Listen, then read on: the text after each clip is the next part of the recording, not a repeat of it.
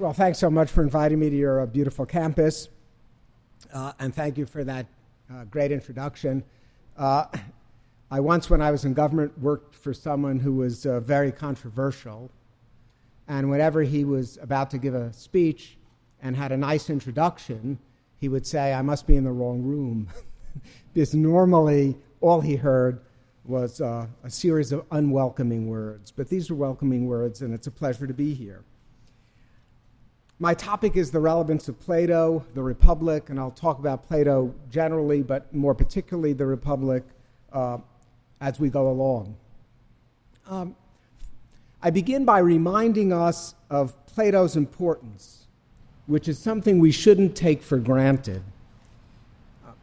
One way to see this importance uh, is to recognize that Plato and Aristotle were the first truly intelligent human beings.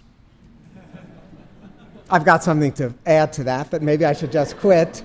Were the first truly intelligent human beings to write extensively about all the important human phenomena love, pride, politics, and rational thought itself. So it's no surprise because they are the first truly intelligent human beings to write extensively about all the important human phenomena, it's perhaps no surprise that they get 90% of the things right that we can know reasonably, and perhaps a lot more than 90%. Now, Plato, I think, becomes especially relevant when you look at these human phenomena and ask what human happiness truly is. A question that you can't wriggle out of very easily, much as you might try to ignore it, or much as you might simply take it for granted. To take Plato at all seriously is to be haunted by the questions that he raises because, among other things, they are these vital questions of human happiness. If you ignore this question or you take an answer for granted, you might be making a decisive or even permanent mistake. Equal freedom, equal natural rights, which we all enjoy, obviously does not tell you how to use your freedom well. It's this question of how best to use your freedom or how to live. It's in this question in particular that you should recognize your ignorance, as Socrates suggests in Plato's Apology. That you should recognize all that you implicitly take for granted. I think you can see with only the smallest reflection that this question of what my happiness is or what my goals are is a difficult question, but also a very, of course, significant question. What is happiness? Is it wealth? Bill Gates or Mark Zuckerberg or a lesser version? Is it statesmanship? Churchill or Lincoln? Or a lesser version? Is it moral virtue and excellence, courage, moderation, wisdom, justice, and the rest of Aristotle's list in the Ethics? Is it art, poetry, beauty, Shakespeare, Mozart, Jane Austen, or some lesser version? Is it piety and purity or holiness? A saint's life, a life fully oriented around belief? Is happiness a life devoted to romantic love? Is it a life devoted to pleasure? Is it a scientific life? Einstein, Newton? Is it a full philosophic life? Plato, Aristotle? Or is it some lower mixture of some or all of these? Let's say health, plus domestic contentment. The rank and the desirability of these goals are not self evident, even if we bumble along and treat them this way. And that's connected sooner or later to Plato's discussion of the good in the Republic. For as he says in Book 6, whatever else, we all seek what we believe to be good. But what is good? We all seek what we believe to be good. That, in a sense, is the guiding statement of the Republic. And the next question, of course, is how should we live wherever common choice is necessary? What's the best form of government? And also, where do the individual good and the common good necessarily conflict? So, Plato is central in exploring all of these questions, the most important questions, and also in reaching some practical conclusions, more than might be evident at first sight. Hence the importance, relevance of Plato and of the Republic.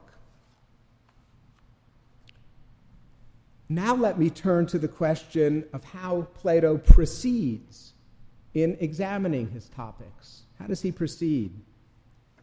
Plato always examines a topic, say courage, in a whole setting, in a whole context, in a whole setting or context that also tells you something about the topic. That's characteristic of Plato's philosophical understanding. And that may be the chief reason why he writes dialogues. So, this also means that the conversation, the dialogue, is never merely an intellectual discussion, but also a conversation with practical intention. It's not merely to examine what courage is or what pleasure is, but also to see how to seek moderate pleasure or true courage. So even when the dialogues seem to be inconclusive intellectually, as many of them do, they also, by and large, moderate excess. Moderate excess. The opening scenes of the dialogues, by the way, are central to the context and central for setting the limits within which Plato then goes on to examine a topic. The opening scenes are not window dressing. In particular, they show the phenomena he explores courage, justice, whatever. They show the phenomena he explores as they are at work in actual activity.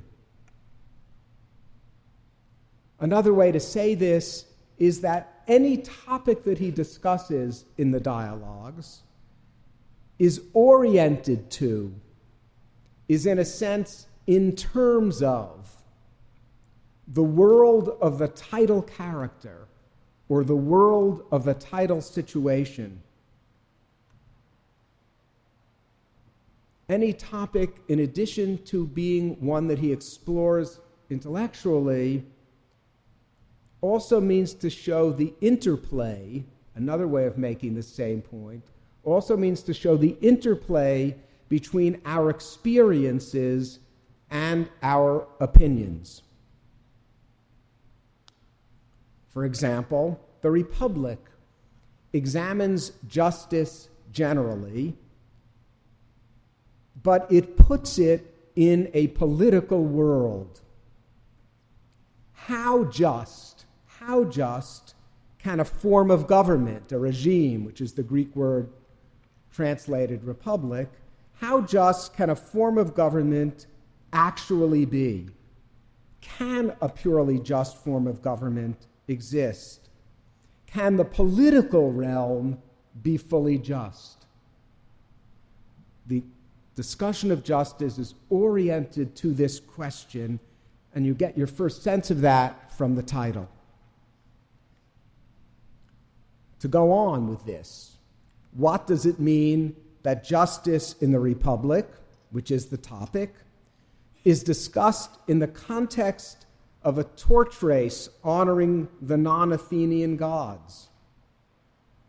What does it mean that it's placed in a context in which Socrates initially does not want the conversation, but it's in a certain playful but nonetheless real way pressed on him or forced on him? Both of these facts tell us that there may be some conflict, may be some conflict, some division between piety towards the gods and politics, and especially some conflict between philosophy, what the philosopher would rather do on his own, and politics. The opening scene means to suggest those limits. To go on again, what does it mean that in Book One, several silent interlocutors are introduced? In fact, near the beginning of Book One, Plato mentions, Socrates mentions, that there are others there at the conversation. He says who they are, he says something about them, and they never talk. Why does he bother? Why does he bother? What does that mean? Obviously, to fully understand any one of Plato's dialogues, one needs to have a coherent explanation of each of those problems. And coherent means that each of your explanations for any of them needs to fit with all of your other explanations.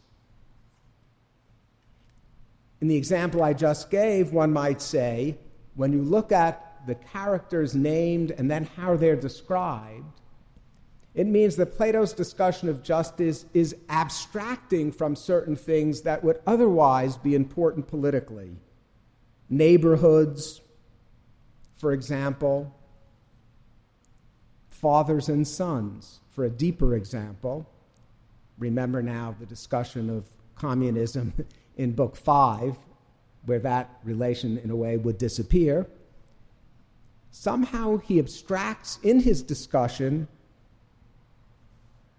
from what might normally be important political facts, which are not essential to justice. Or at least that's my explanation. You may in time have a better explanation. So, the opening scene and the title and other elements of the drama why these examples, not those examples?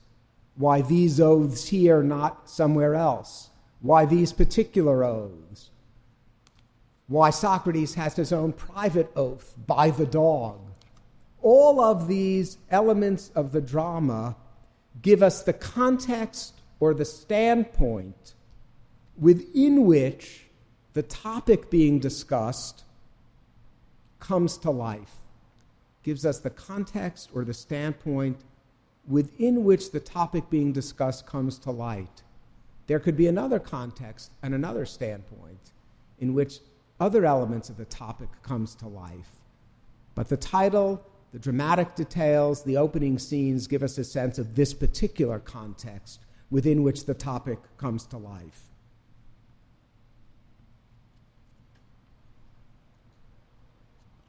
One place another but still related point. One place the question of happiness or the best way of life, and therefore again Plato's relevance, shows itself clearly is precisely if one looks at the initial impetus behind any dialogue. It's an important part of Plato's procedure that each dialogue begins with a particular predicament or a particular concrete, usually, perplexity.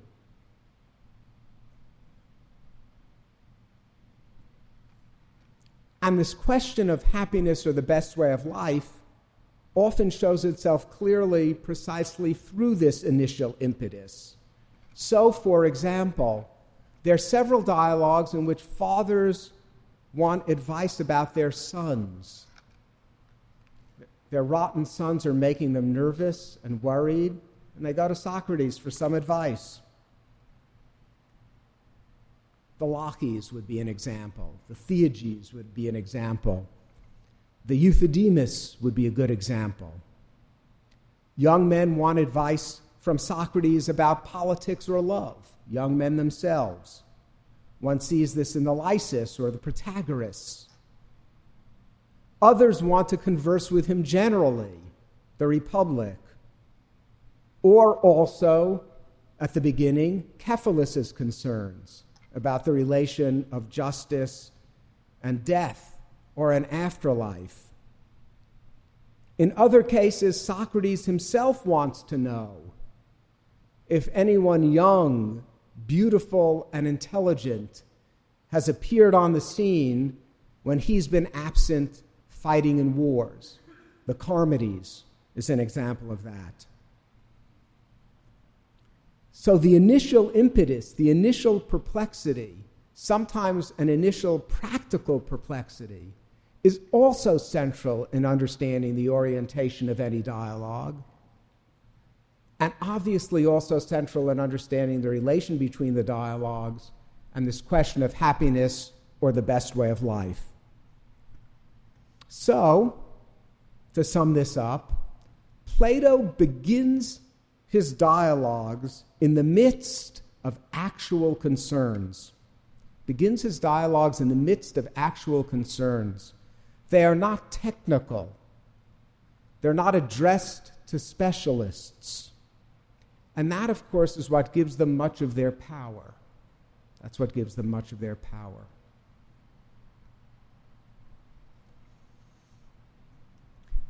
That then leads to the next question if the dialogues are not technical, what are the standards of knowledge by which Plato judges? What are the standards of knowledge by which he judges the adequacy of somebody's views about courage or justice? What are the standards of knowledge by which he, dis- he figures out ultimately the adequacy of his own understanding? That's my next topic. They're basically the standards of ordinary knowledge taken very, very seriously. They're basically the standards of ordinary knowledge taken very, very seriously. Again, this is something with which you may well disagree and are free to disagree, and in time may be able to show, or perhaps even immediately, why you're right and I'm wrong.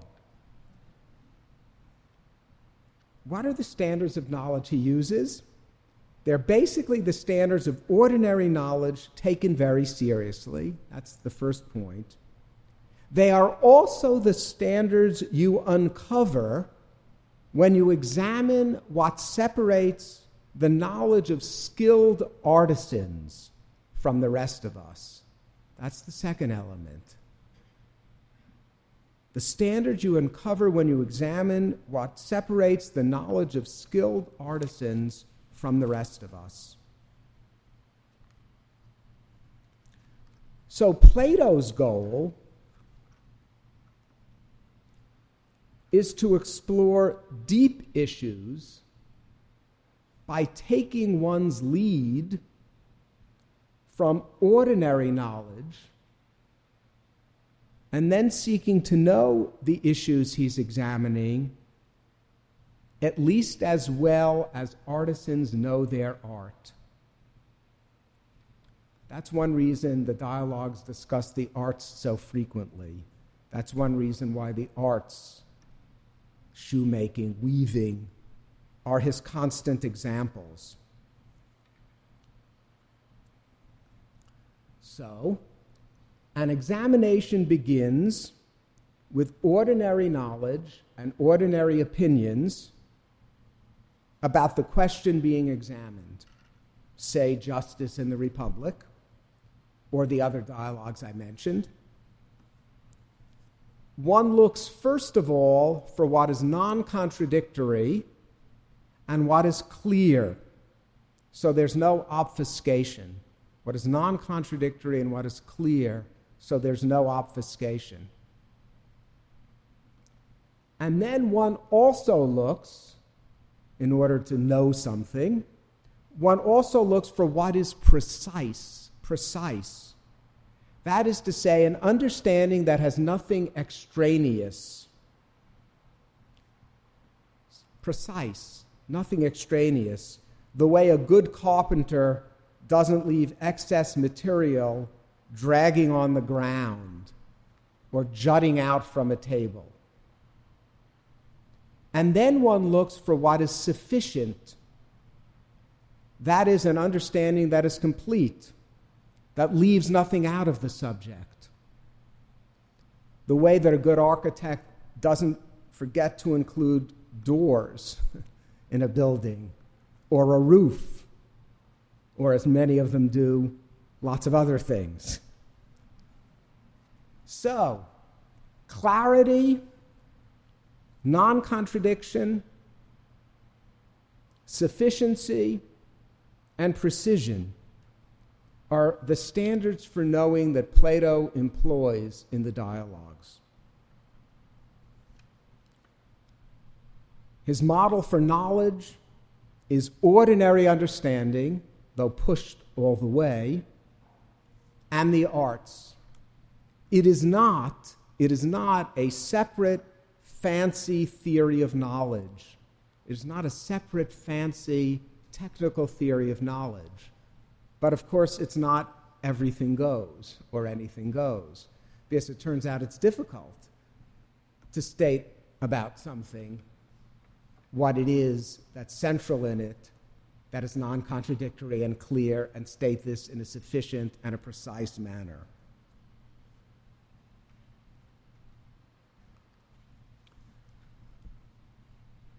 Next topic.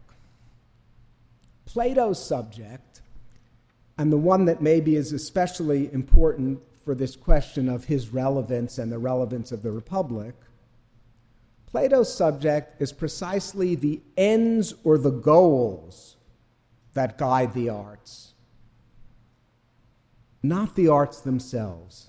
His subject, the ends and the goals that guide the arts not the arts themselves.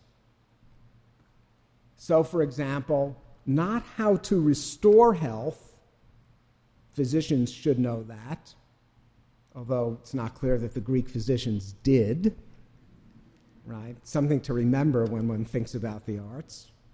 Not how to restore health, but rather, Plato's subject, when it must be risked in war, when you need to risk your health in war or, from, or for some other good, beauty or knowledge. Not bodily health, but what the true health, the health of the soul, is. Plato is seeking in these dialogues precision and sufficiency and clarity on the model of the arts but not primarily about how things come about, rather about what things are and what they are for. What things are and what they are for. Health, more than restoring it.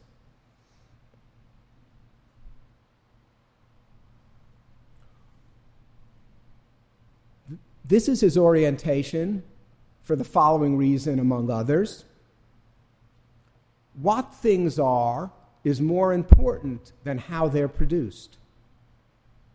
Why? Because what things are gives or embodies the goal or purpose of the producing.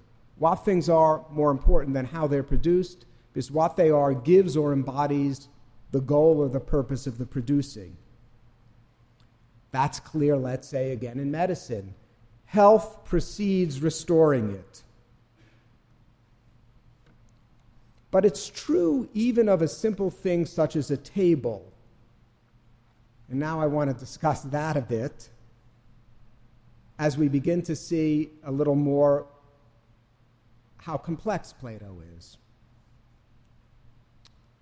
According to what I've said, if you want to make a table, the table is the goal of your constructing.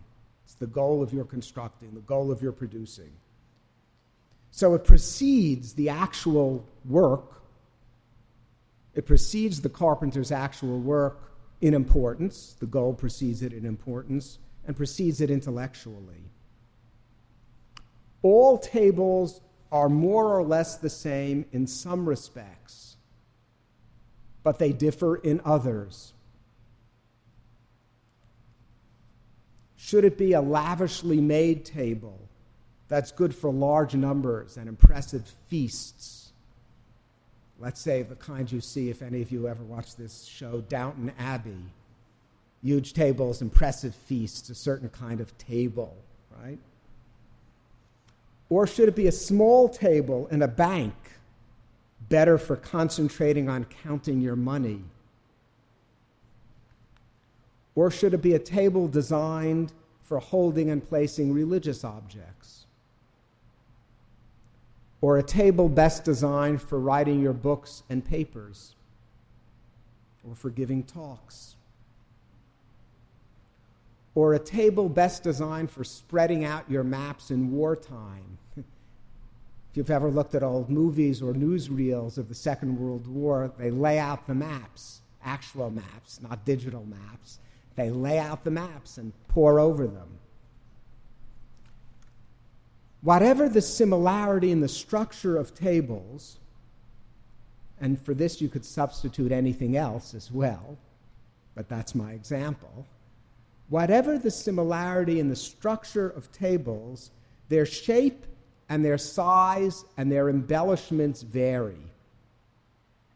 The structure, in other words, as I said, is modified by the goals, the purposes, that guide use and guide construction. The purpose is modified by the goals that guide the use and guide the construction. The connection between goal and structure, goal and form, the connection between goal and form is especially significant to Plato. You can see this in Book 10 of the Republic. If you really question and examine his discussion of poetry there and of the arts. So, the point is that nothing that we make or produce stands fully on its own. Nothing we make or produce stands fully on its own even something ostensibly as simple as a table.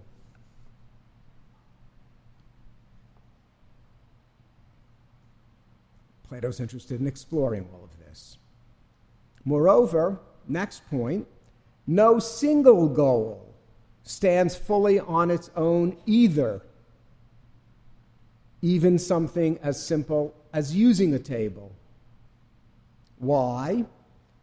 because the use of things points, the use of things points, as we just saw, to questions of moderation, beauty, wealth, piety, war, learning.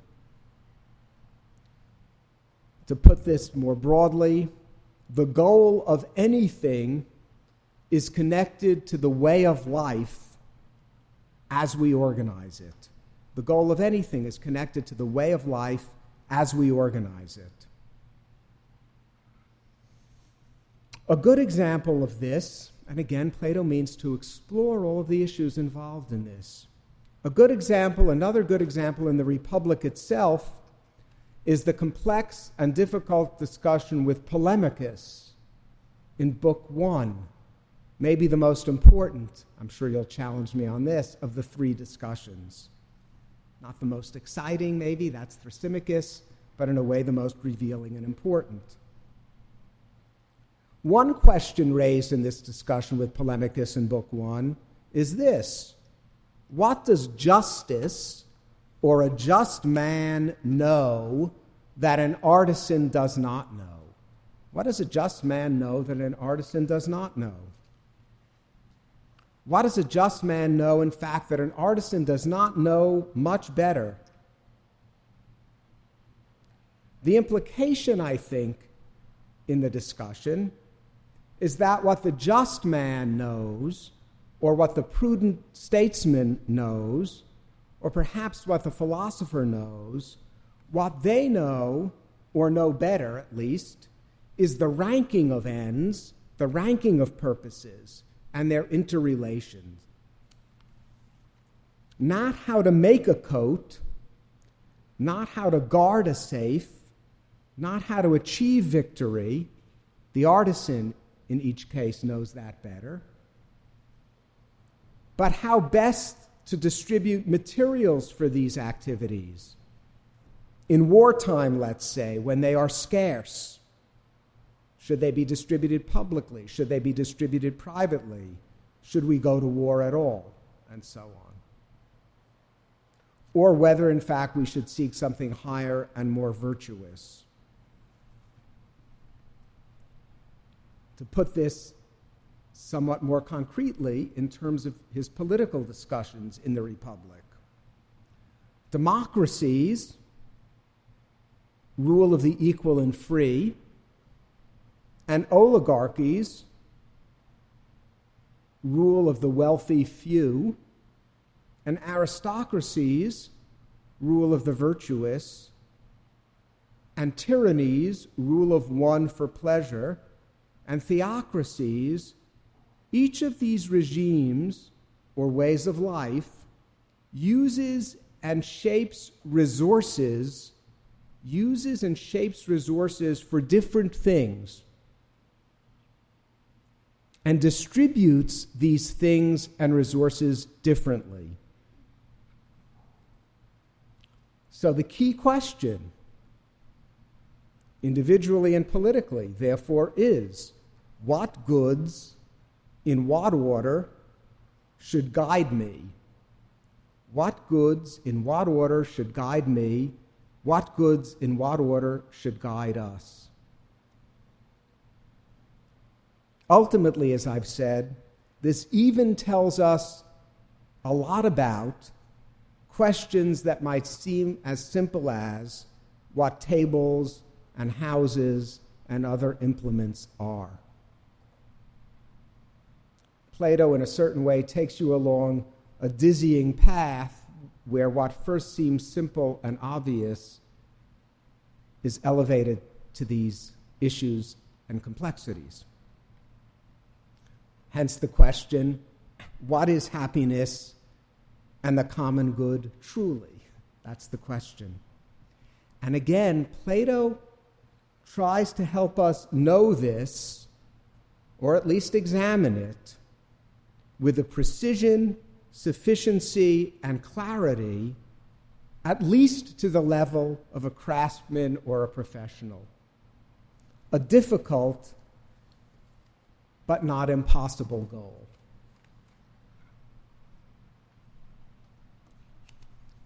Next topic. Well, what does he discover about such matters? What does he discover about such matters? I should say something about that. And that's my next topic. One thing to remember by way of preface is that Plato's discoveries may be true but that doesn't mean they're the complete truth. They may be true, but they may not be the whole truth. As they say when you are sworn in to testify, the truth, the whole truth, and nothing but the truth, implying that they're three different things. Plato's discoveries may be true, but they may not be the whole or complete truth, and they may not be presented in a way that is nothing but the truth meaning they're presented in this complex and difficult manner. They may also be truths that are nonetheless not absolute. Truth not, need not mean absolute, undoubtable certainty.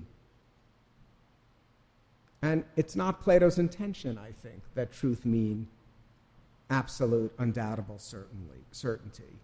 Plato's obviously not a relativist. I don't know that anyone would call him that. But he's not an absolutist in our sense either. That by way of preface, also challengeable, of course, as everything I say is.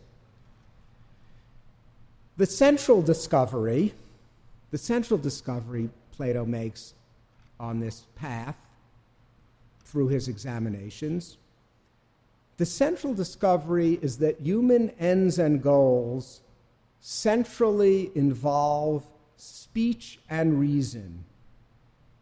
Centrally involve speech and reason. That's what is distinctive about us, or that's what's distinctive about human beings. Reason means mathematical type deduction, of course, but primarily it means the dividing and combining and comparing that happens in ordinary speech. The dividing, combining, comparing that happens almost immediately in ordinary speech.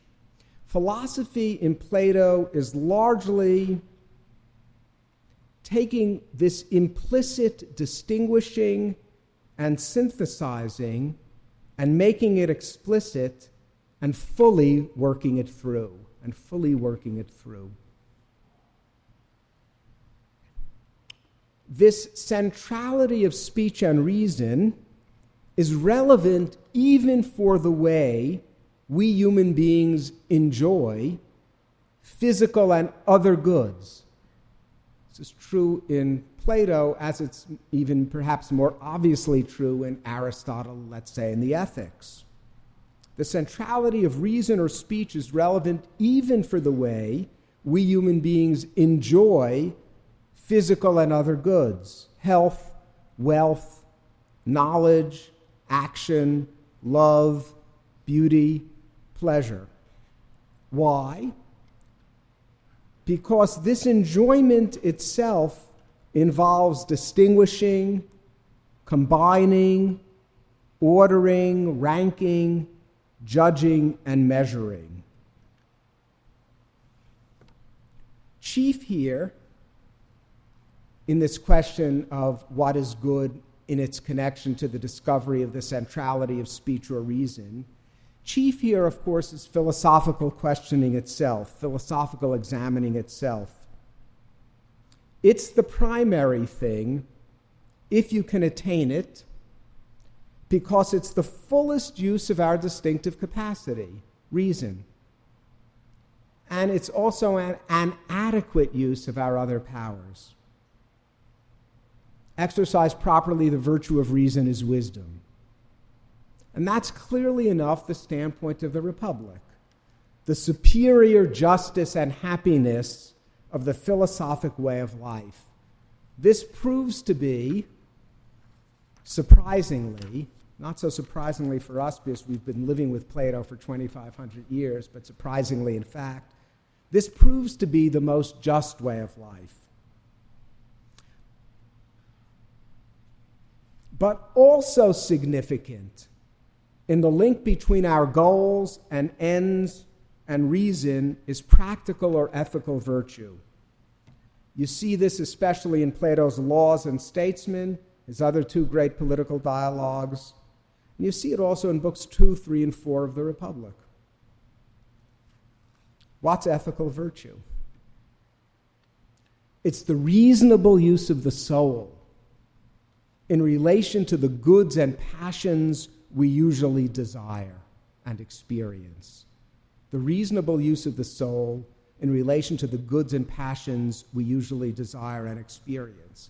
So, several of the dialogues discuss virtue the Laches on courage, the Charmides on moderation, the Euthyphro on piety, the Theages on wisdom, the Meno and Protagoras on virtue generally, the Gorgias on justice, as well as the laws and statesmen and republic. Now, to understand virtue, to understand the reasonable enjoyment of the goods and passions such as wealth and pleasure and beautiful things and friends and confidence, to understand the reasonable enjoyment of such goods and passions, to understand that one needs to explore not only reason, but also our other powers or the rest of the soul. And clarifying the soul is a second key element in Plato, the second central discovery, along with the centrality of speech or reason, is this clarification of the human soul generally. In the Republic, you see this in Plato's discussions of eros, or love, or desire, and of spiritedness, thumos. The great exploration of love in all of philosophy is Plato's Symposium. The virtuous or proper enjoyment of it is moderation ranging from the ordinary desires to proper love of the beautiful, proper love of the beautiful. And the beautiful itself is explored in still another dialogue, the so called Greater Hippias. The Republic itself, in books three and four, is the great discussion of spiritedness, the great discussion of spiritedness the other basic element of our passions that we sometimes overlook today. Because we concentrate, we overlook it because we concentrate so much on filling desire or on seeing everything as something we can calculate in an economic market or as seeing everything as ultimately done from self interest. Spiritedness is often overlooked for that reason. Spiritedness, as Plato describes it, and in a way Aristotle too, spiritedness is the home of passions such as anger, including righteous or proper anger. It's the home of pride. It's the home of the protection and defense of your own your particular family, your particular friends, your particular country, what belongs to you. Spiritedness defends the self and the integrity of the self, and its virtuous courage. Spiritedness and courage, therefore, sometimes clash with immediate interests in favor of the integrity of the self that has interests.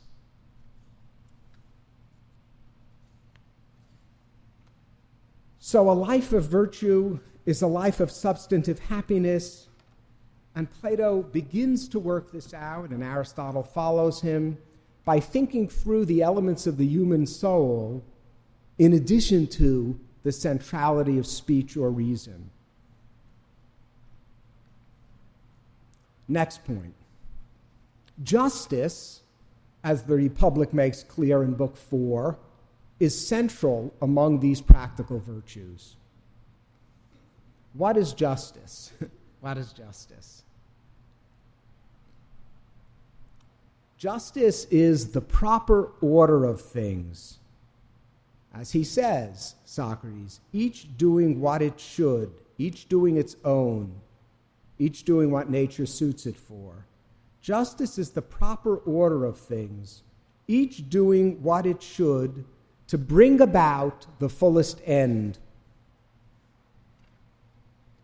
You might think of justice as ordering or connecting or organizing all the members of a team so that they will achieve victory.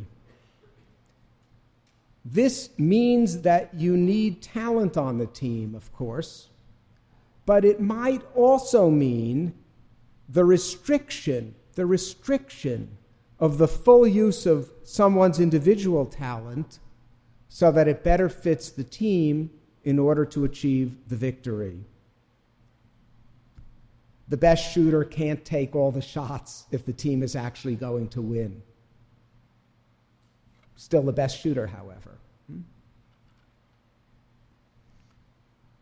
This example indicates that individual good and common good do not align perfectly.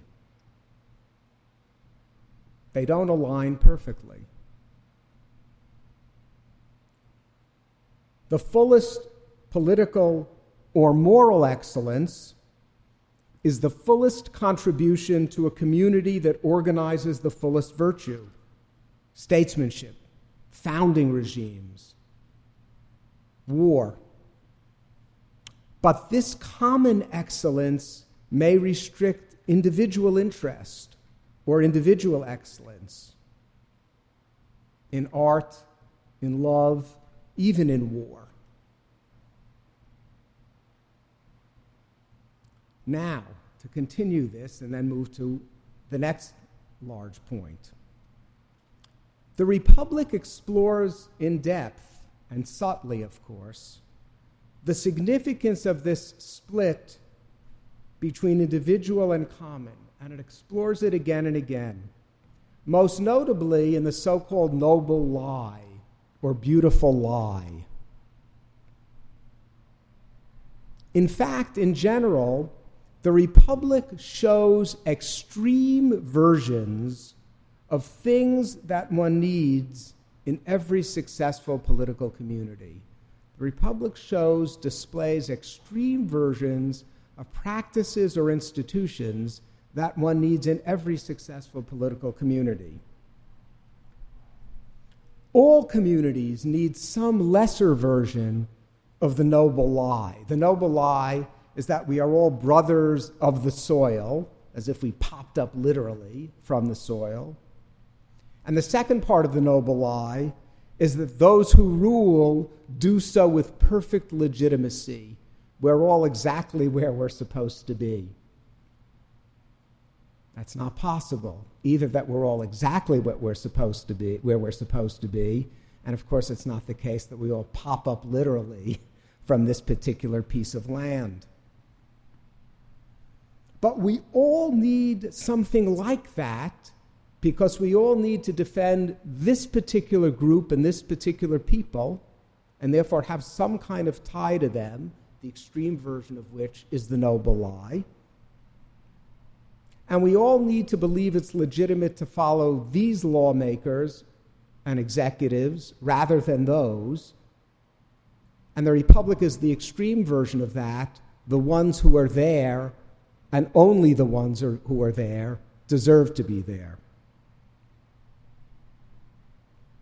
we all need something like the rule of those who are virtuously devoted to the city, to the community, to the country. And the Republic gives the beautiful extreme example of that in the education in books two and three. We all need citizens to have dedication to the community and the extreme version of that is shown in Book 5 of the Republic. We are, we are nothing but common beings with no individuality at all. We all need some censorship and not only individual license. We all need some rule of the prudent and practically wise and not only equal consent. The Republic brings out these needs starkly by showing us extreme versions of how to meet them. And that is one of its chief lessons about political life. The split between individual and common good becomes most clear in the Republic in the following fact the fullest individual justice is the proper order of the parts of the soul, and that's the philosophic life not any practical life, however great, but the philosophical life is never simply a political life. as the Apology makes clear, and as the Republic does too. The split between individual and common good is one reason that we can't have perfect or absolute rules for obtaining happiness, like a cookbook recipe or an unchanging set of laws, because there will always be some conflict. Another reason why absolute rule is limited is that one might lack the skill or the materials to be the best or the highest. So the best for oneself is not the best simply. As I said, both Plato and Aristotle believe in guiding standards, but hardly ever in unbridgeable laws or actions that always must be followed in every circumstance. Aristotle gives the example of athletic or gymnastic training. I might know the training measure that would produce an Olympian, an Olympic athlete in some area. But such a training regimen would kill me, right? Or at least harm someone with ordinary talents. The net result would be less excellent than it could be. But that doesn't change the fact that the better athlete and training is in fact better, and therefore is the model. The deepest reason why you can't have a kind of cookbook, absolute recipe, knowledge about how to live is this. If the fullest life is philosophical exploration, there is always something open or unfinished in our knowledge. But that doesn't change the fact that Plato argues the philosophic life is the most just way of life. So there is clear guidance about what is best the topic with which we began, and therefore about happiness. There's clear guidance about fitting together individual and common good, but there's no certainty. So, and this is my final point, I hope I've shown you something of Plato's supreme relevance, I would say, and that of the Republic in particular. Namely, Plato's contribution to understanding happiness, but also shown you something of how and what one might know about the question of happiness, namely the priority of speech or reason and virtue, without, however, this knowledge pretending to absolute certainty or absolute perfection. Thank you.